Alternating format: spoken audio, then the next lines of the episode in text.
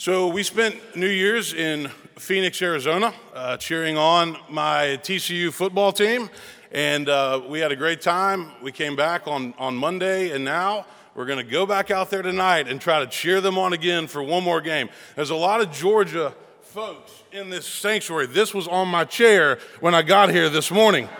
Don't know who left that, but I didn't appreciate it. But that bulldog has nothing on this blazer, though, is what I'm going to say. And anybody whose fans bark for the entire, thank you, okay. Anybody whose fans bark for the entire game, you, you guys need to think about that, okay? I was there listening to you last year in Indianapolis. Um, if you had asked me a few months ago if my college would be in the national championship, I would have told you, no way, we're not that good. And yet here we are life is full of surprises, right? Good and bad. We never know what's coming. We never know what's going to happen. Sometimes when one door closes, another door opens, and, and we learn to, to celebrate that and, and give thanks for that. I want to begin the new year like I always do with two very simple questions for you to reflect upon. The first is Can you name two things that you learned last year in 2022? That you learned through a situation, that you learned through a hard uh, situation, or just in general? And the second question is Can you name three priorities that you have for the new year in 2023? Uh, our church is named three, and it's leadership empowerment. We want to pour into our leaders. That's what we're doing on Wednesday night.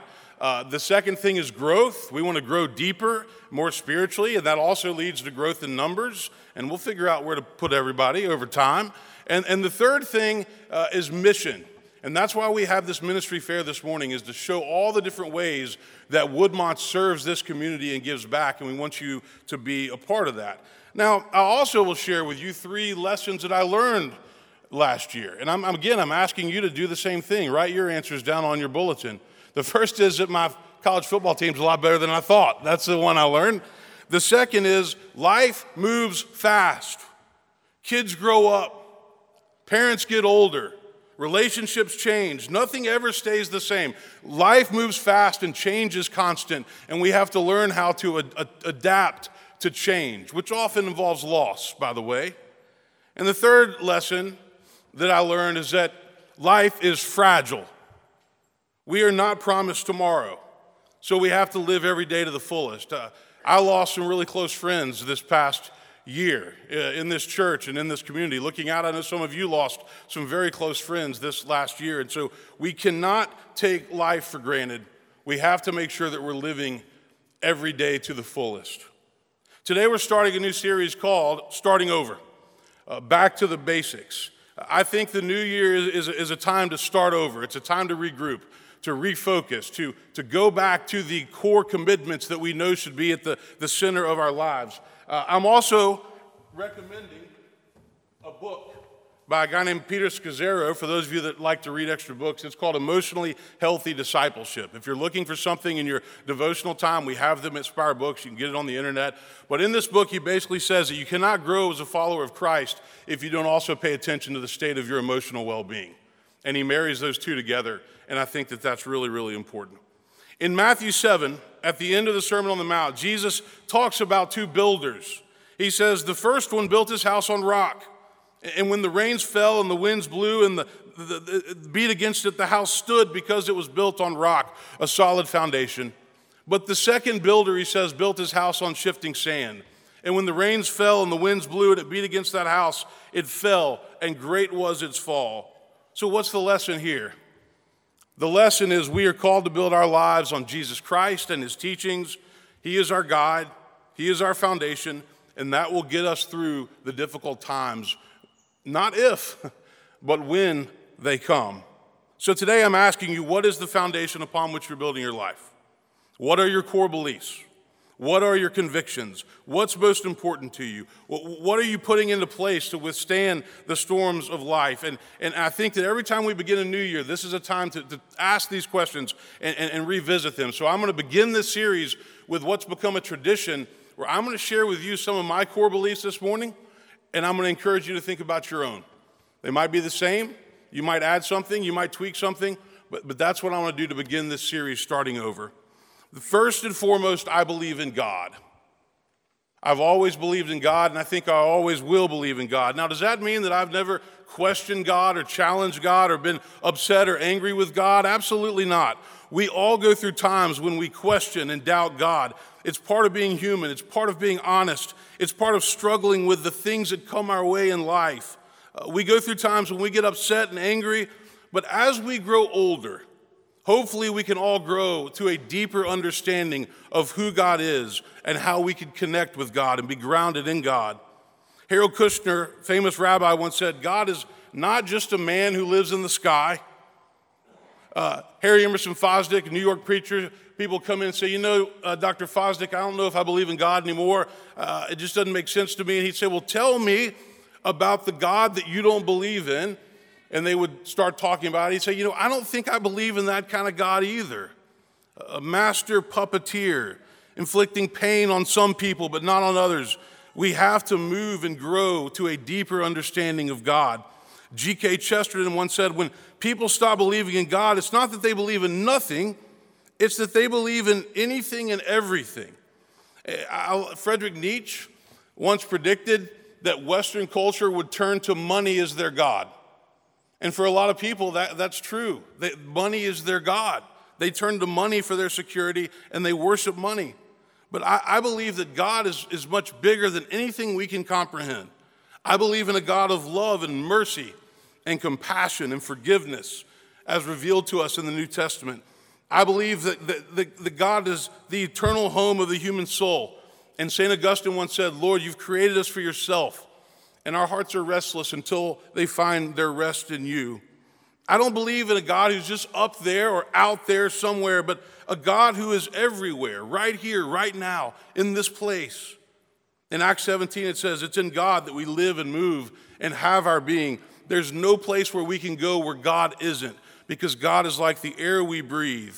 Uh, God is the breath of life. God is within us and all around us.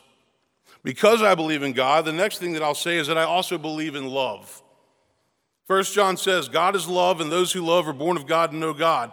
Those who do not love do not know God, for God is love.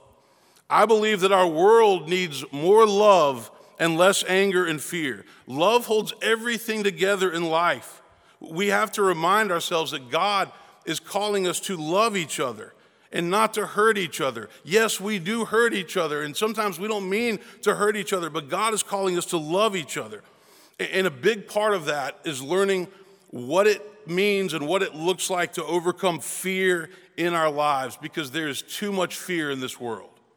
Paul says this about love. He says, Love is patient, love is kind. Love is not envious or boastful or arrogant or rude. It does not insist on its own way. It's not irritable or resentful.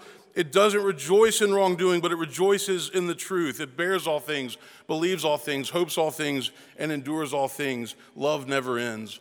And you can't do anything in life that's worthwhile without loving, without sacrificing, without putting other people, other people first. Next, as a minister trained in the Reformed tradition, I went to Princeton Seminary.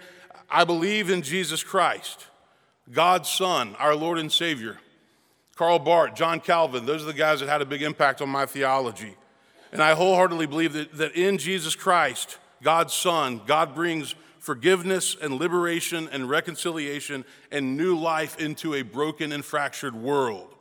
Now, being a Christian means much more than just believing in Jesus.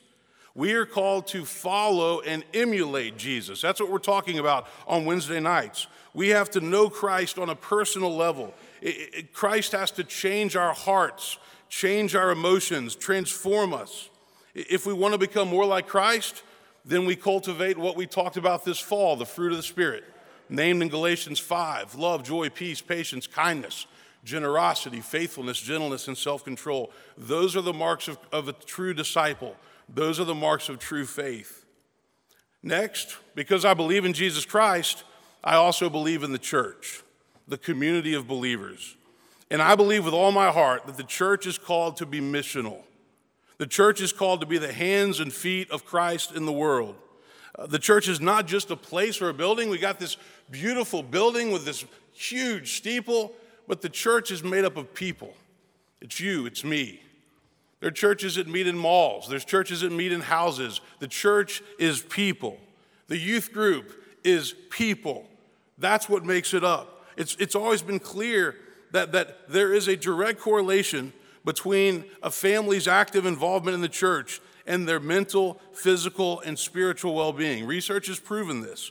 Marriages are stronger when you're involved in the church. Families are closer. The rates of divorce and depression and suicide are lower. It doesn't mean that people in the church don't have problems. We all have our problems. But it means that the church gives us support and guidance that we need. My grandfather, who started a church down in Fort Lauderdale, my uncle still pastors it, he always said that the church brings the best friendships in life, lifelong friendships. And, and I learned that when I was young, and now I've found that in my 40s to be incredibly true. You make some of the best friends that you'll ever have in your life right here in this church, and we all can experience that. Now, the church is not perfect, it's not led by perfect people. We're human, we're not perfect. We don't always agree with each other. But I will tell you this if you invest in the church, if you volunteer and commit in the church, if you give back and, and, you, and you make the effort to be in worship and be in a small group and be in a ministry or a mission of some sort, you will reap the reward of that and your life will be more meaningful and more filled with joy. Next, as a Christian, I believe in the Bible, which is God's Word. Uh, the Bible provides the foundation for wisdom in our lives. Now, I don't worship the Bible, I worship God. I'm not a fundamentalist because academically I see some glaring inconsistencies with that particular approach to Scripture. However, I don't believe in just throwing Scripture out when it's not convenient. We have to wrestle with the text.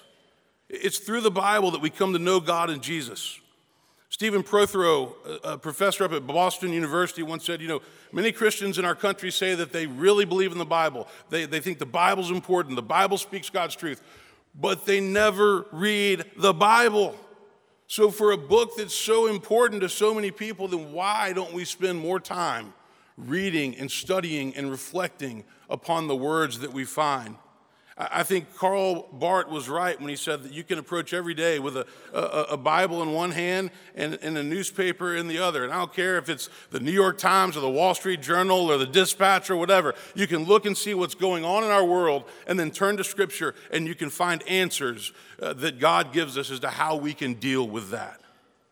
Next, certainly of the utmost importance, I believe in the power of prayer, which, by the way, includes confession and forgiveness. For us as Christians, prayer is the means through which we communicate with God. And remember, communication means both talking and listening. And it's through prayer that we forgive others and we ask for forgiveness ourselves. Now, prayer is a mystery. We don't understand exactly how it works, but what I do know is that when I pray on a regular basis and when I slow down and when I reflect, something happens. I feel calmer. I feel more centered. And, and so many of the things that we pray for uh, will actually come into fruition. And I think the real secret to prayer is not to look at it as some escape or some means to get out of a situation, but as a way to cope and deal with all the different stresses that we face in our lives on a, on a regular basis. And there are many. Um, I, I think that God, God's telling us, you know, through prayer, we can find the strength that we can't find on our own. And so we should not necessarily ask God for lighter loads, but ask God for stronger backs. And only those who pray on a regular basis will feel this power and, and, and this sense of strength. Next, I believe in marriage, home, and family life. Know, I got a 12 year old daughter, 10 year old son, and a six year old son, sixth, fifth, and kindergarten. And um, and, and, and, and it's one of the greatest joys of my life. But, but I'll tell you this, and I actually said this to Farrell at her ordination none of us have any business leading God's people in the church if we can't first tend to our families. If I can't tend to Megan and my children and spend time with them and love them, then I don't have any business standing up here leading you guys. And so it's always a balance. But, but I do think that, that marriage and family life is where we find the unconditional love and support that we need. Um, the quality of, of your home and family life is one of the most important factors in determining your faith and your outlook in the world. And so I think that children who grow up in a home where they are loved and supported and cared for, um, they will come out and, and be stronger, and their, their, their natural language will be love. But unfortunately, not all children get to experience that. And every family has issues, every family has challenges, every family has drama. Your family is not unique.